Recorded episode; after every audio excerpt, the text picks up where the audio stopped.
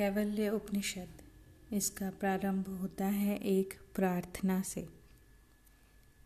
इसे भी हम थोड़ा समझ लें, क्योंकि किसी भी यात्रा का प्रारंभ साधारणतया प्रयास से होना चाहिए, प्रार्थना से नहीं।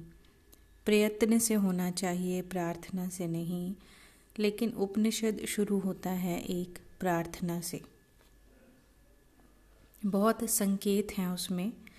पहली बात जिसे हम खोजने चले हैं, वह हमारे प्रयास से मिलने वाला नहीं है। लेकिन इसका ये भी अर्थ नहीं कि हमारे बिना प्रयास के हमें मिल जाएगा।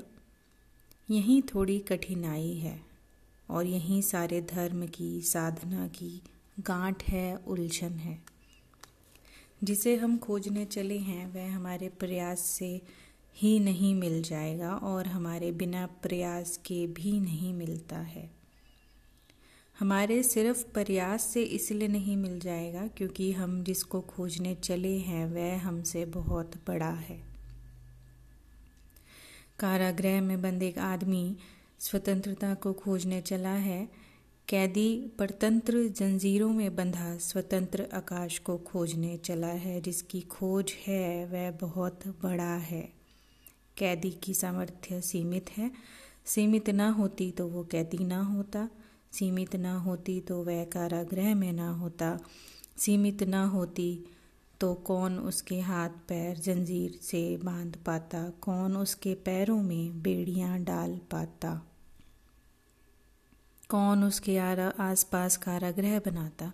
सीमित है, कमज़ोर है, इसलिए तो कारागृह में है। कारागृह में है, यह उसकी कमज़ोरी की खबर है, इसलिए अकेले उसके प्रयास से कुछ भी नहीं हो सकेगा। अगर उसके ही प्रयास से हो सकता तो वह कारागृह में नहीं होता।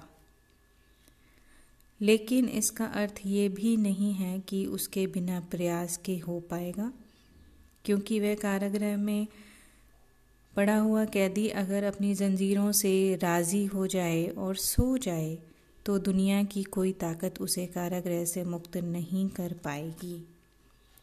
वह अकेला भी मुक्त नहीं हो सकता और दुनिया की बड़ी से बड़ी ताकत भी उसके सहयोग के बिना उसको मुक्त नहीं कर सकती।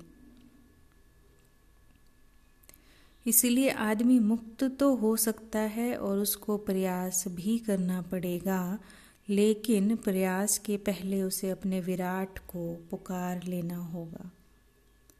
प्रयास से पहले उसे प्रार्थना करनी होगी। प्रार्थना से ही उसका प्रयास शुरू होगा। समझें कि प्रार्थना उसका पहला प्रयास है। लेकिन प्रार्थना प्रयास जैसी मालूम नहीं होती।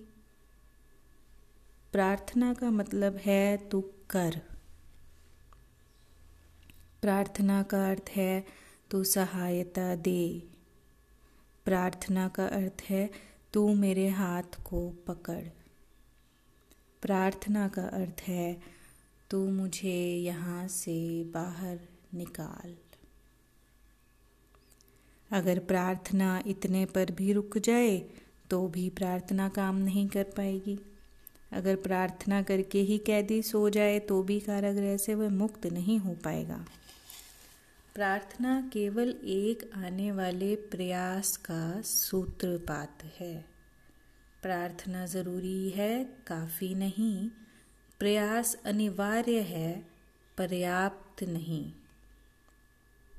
और जहाँ प्रार्थना और प्रयास संयुक्त हो जाते हैं, वहाँ विराट ऊर्जा का जन्म होता है, जिससे असंभव भी संभव हो जाता है। प्रार्थना का अर्थ है, मैं उस विराट, उस शक्तिशाली, उस शक्तिमान की सहायता माँगता हूँ और प्रयास का अर्थ है कि मैं उस विराट के साथ चलने को राज़ी हूँ। मैं उसका सहयोग करूँगा या करूँगी? प्रार्थना का अर्थ है, तुम मुझे उठाओ। और प्रयास का अर्थ है, मैं उठने के लिए जितनी मेरी ताकत है मैं पूरी लगा दूँगा।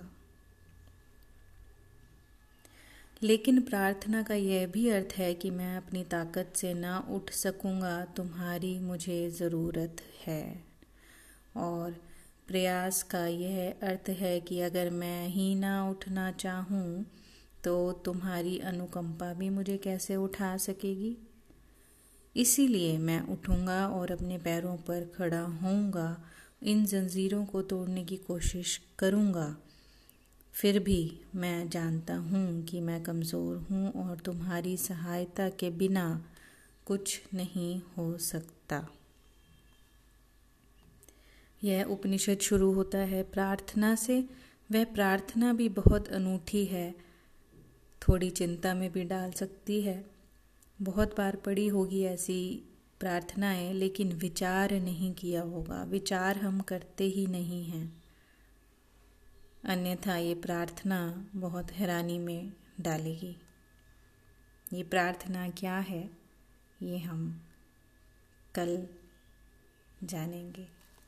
बहुत बहुत बहुत धन्यवाद।